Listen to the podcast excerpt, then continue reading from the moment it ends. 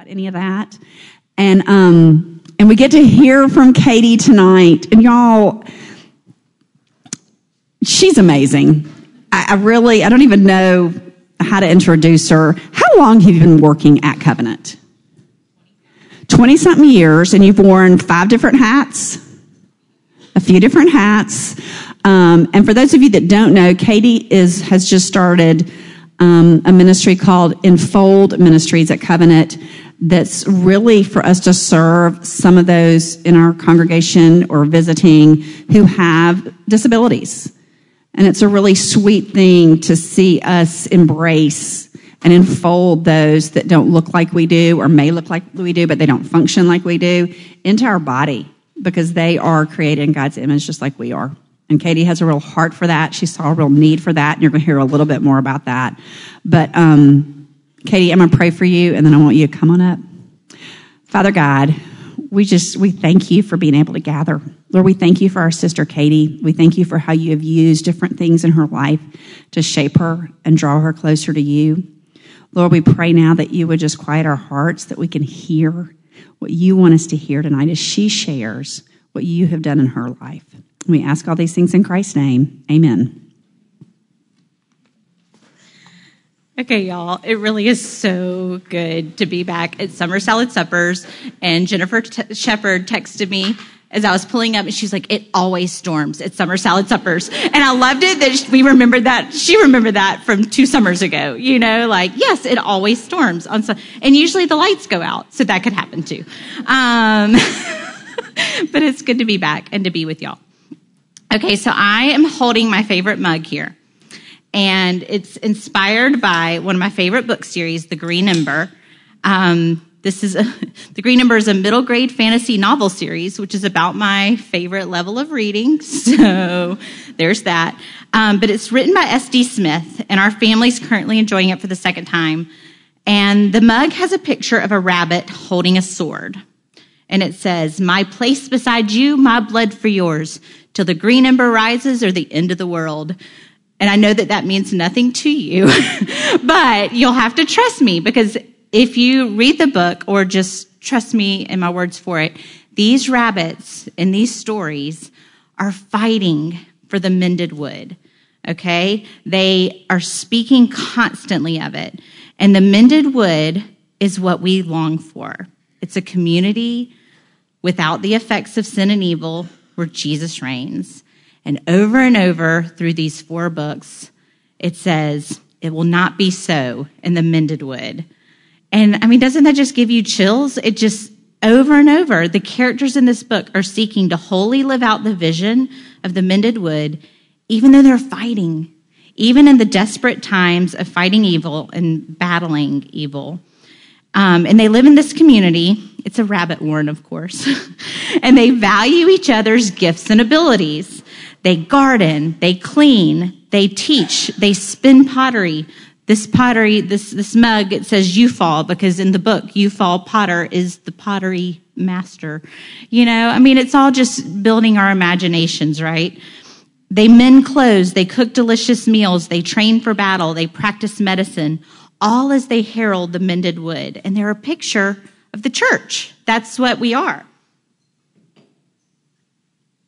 And we're living together and doing these things and many quotes in these books have become very meaningful to me as I fight for the hope of the eternal and as I remember that it will not be so in the mended wood. So we've all had to fight during the pandemic. We've all, like, it's a level playing field, right?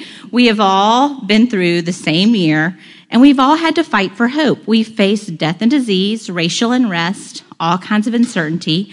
I, for one, am not coming out of it very gracefully, but um, I fought for hope alongside all of you. We've been together, just fighting together.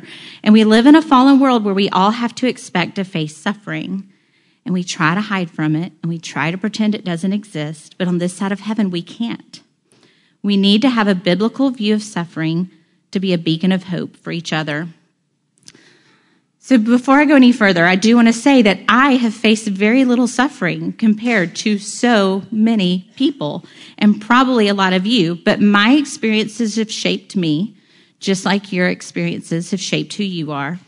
And I would love nothing better than to like hear everyone's experiences because that's one of my favorite things to do, um, which is why we have summer salad suppers, really. And so, um, but God has brought us together in our different experiences to become the church. And we're not supposed to look the same as each other. We're not supposed to only be the church if we've got it all together. We're called to serve each other, hold out hope for each other, and take turns holding each other up through this life, all for the glory of God. But some of my experiences include growing up with parents who took care of others. Um, I still go to visit my mom in Georgia, and the first thing, this happened very recently. I walked in the door and she goes, Okay, hop in the, I mean, y'all, we drove five hours. Hop in the car. We're going to go take soup to Miss Shirley. Okay. so we get in the car and we go take soup to Miss Shirley, who is my high school PE teacher's mother, um, who, I mean, you know, but she's an older lady in the church who's in poor health, and we stayed for an hour. We made sure that she had rides to her doctor's appointments for the week. We talked about her children and grandchildren. Um, my mom was a social worker by training, and so she, we grew up with her taking us to places. Um, she modeled what it was like to care about and care for others. My dad was a lawyer, same story. He cared well for his clients, and we shared in many of their lives. My entire set of silver was gifted to me by one of his clients who had no family, but wanted Jim's daughter, who came to visit her in the nursing home every week, to have it. And I still take the silver home every Christmas because my mom's like, You have more silver than I do. Could you please bring it? I think it's actually just at her house now um, because I don't use it at my house very much. But, you know, here were these people that we were part of their lives and they were part of our lives. Um, so remember, young moms who feel like you need childcare so you don't have to drag your children around to all the things.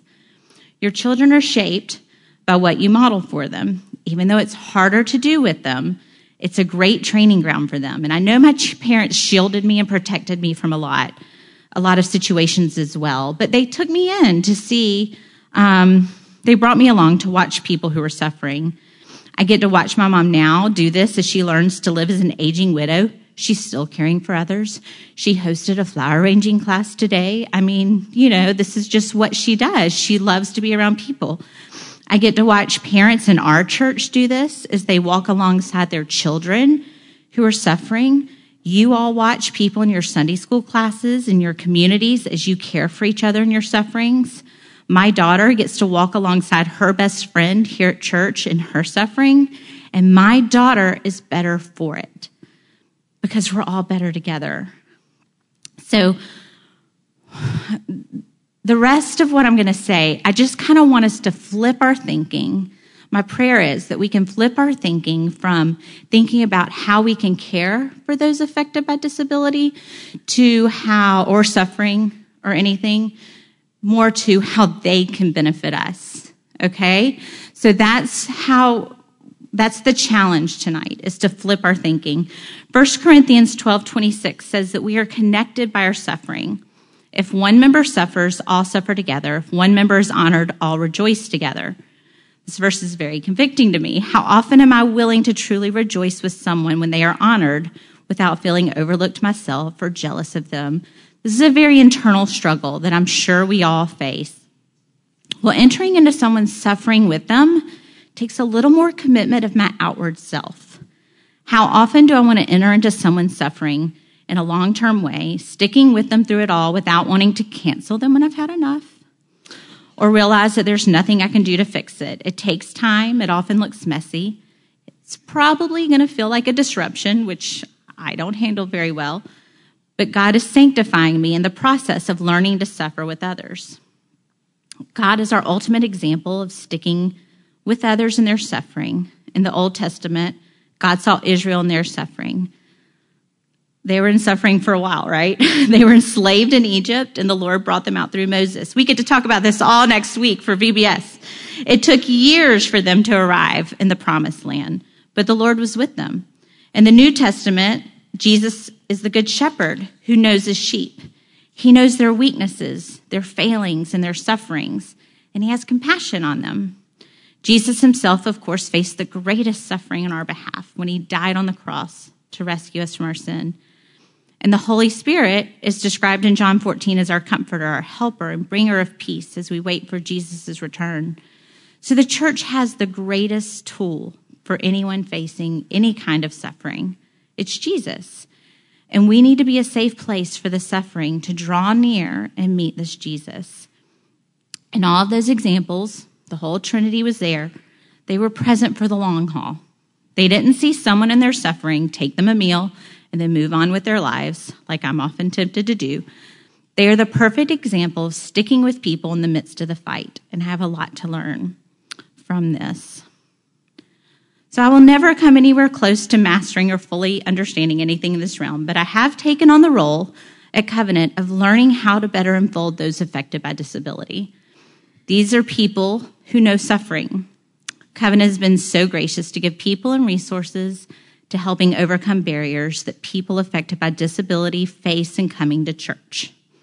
Okay, so I'm going to read you our mission statement. This is what's written on our website. It says, Our desire for Enfold Disability Ministry is that everyone is drawn into the body of Christ at Covenant to participate fully in our ministries. We are all growing in the Lord together, and our members and visitors with disabilities are vital to the body of Christ. Our fervent prayer is that we can help everyone connect with the Lord and with others in fellowship. Okay? So part of my role is to stretch our imaginations on who should be at church. If you are a member at another church, the same thing applies to you there. Okay? People affected by disability are the largest unreached people group. So we want churches where it's safe for them to come and hear the gospel and then be supported in their group, in, in their growth. So you hear two aims in that mission statement. It comes from Matthew 22, 36, where a man asked Jesus, Teacher, which is the great commandment in the law? And he said to him, You shall love the Lord your God with all your heart, with all your soul, and with all your mind. This is the great and first commandment. And the second is like it. You shall love your neighbors yourself. On these two commandments depend all the law and the prophets. These verses encapsulate God's purposes for all of us. We can learn how to love God and how to love our neighbors ourselves better in the church. That's where we go to learn more about that. And many people affected by disability face barriers in just coming to church to learn and practice these things. But what I've come to learn is that believers who are affected by disability actually have more to offer those of us who are not affected by disability. When the church has a right view of coming alongside and welcoming those affected by disability, we're the ones who benefit. Those who have walked a road of suffering have so much to teach the church if we will listen and watch. This will require humility on our part. We're not going to have all the right answers. We're probably going to mess up. We're probably going to want to hesitate instead of stepping towards some people.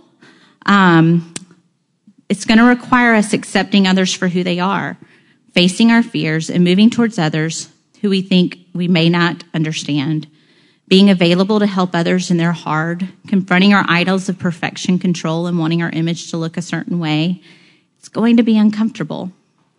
Thankfully, we know from Scripture that comfort on this earth is not our goal. And it's going to take all of us learning together. So I'm inviting you on this journey of stretching ourselves to be more available to learning from those affected by disability. I'd love to have your support in the ministry of Enfold.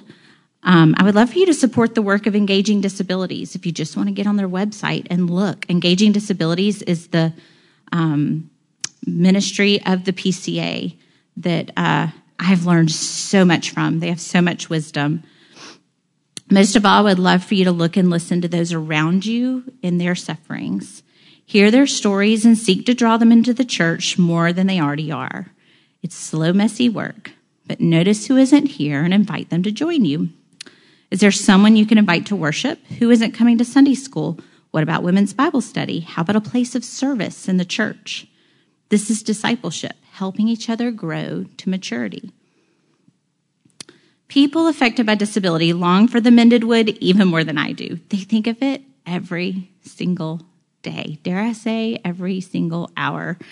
They herald it in a way I can only dream of as they face each and every day with courage that can only come from the Lord.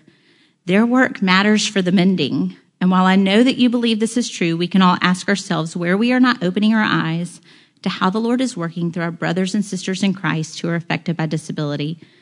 There's an entire world of disability out there, and there's only a fraction of it in the church. Chances are that those who are in the church feel isolated and lonely. God can open our eyes to notice. He can help us see obstacles and barriers that we can remove. So you might be thinking about people with visible disabilities. There are those who you can see how God made them different, but there's also invisible disabilities. There are people with mental illnesses, chronic health problems, visual and hearing impairments, people affected by autism. If someone struggling in these ways walked through our doors, we wouldn't immediately think of them as having a disability. Dyslexic, I mean, the, y'all, there's tons. And we wouldn't just think of it, but we're all wired differently. And God's created us in his, in his image. And so there's so much to learn. But let's not get stuck at sympathy for someone who's affected by disability. Let's pursue others, enter into life with them, and be blessed by them as we honor their contributions to the church. This is the gospel. There's a group of us that read this book in the spring. Was it the spring? Time's weird right now. Um, it's called Suffering in 3D Connecting the Church to Disease, Disorder, Disability, and Disorder by John Quasney. And I'm going to read um, this quote from it. It says, Why do we pursue people in whatever state of suffering they exist? The gospel gives us a simple answer because that's how Christ pursues us. He calls us in our brokenness and our inability. He puts us together as his body in our weakness. He brings together a wide diversity into a common community of faith. So we welcome, not just fix. We invite and pursue, not just welcome. We persevere and endure with one another. And how do we do all of these impossible things? Only because of the grace of God, the work of Christ, and the power of the Spirit. Praise God that He first pursued us so that we can pursue others in Christ. So here's some examples of what it might look like to invite others into the church. As we invite those who are suffering and affected by disability, their involvement might and probably will look different than your involvement. There might be gifted parents who we wish were contributing more in the church, but they're helping bear the burdens of their children affected by disability. These adults may not be as available as we would like them to be. There may be adults affected by disability who have a harder time bringing their children to participate in church. Getting to church may be harder for many families. How can we encourage them and help them? When they are at church, there may need to be some accommodations made to help them fully participate. A presence of anxiety may mean that they are encouraged to slip in late. Someone struggling with anxiety may want to wait in the car until Sunday school lesson actually begins. You know, the beginning stuff might be kind of hard navigating that. So a friend could text them when it's time to come in and make sure that they know where the open seat is that's waiting for them. It's not how we always want it to be. We want them to be there for fellowship, but it would be a major step for someone to participate in Sunday school. What if women's Bible study is too hard for someone facing a learning disability or dementia? Vision and hearing impairments could make church hard. What about chronic illness? Adaptations can usually be made.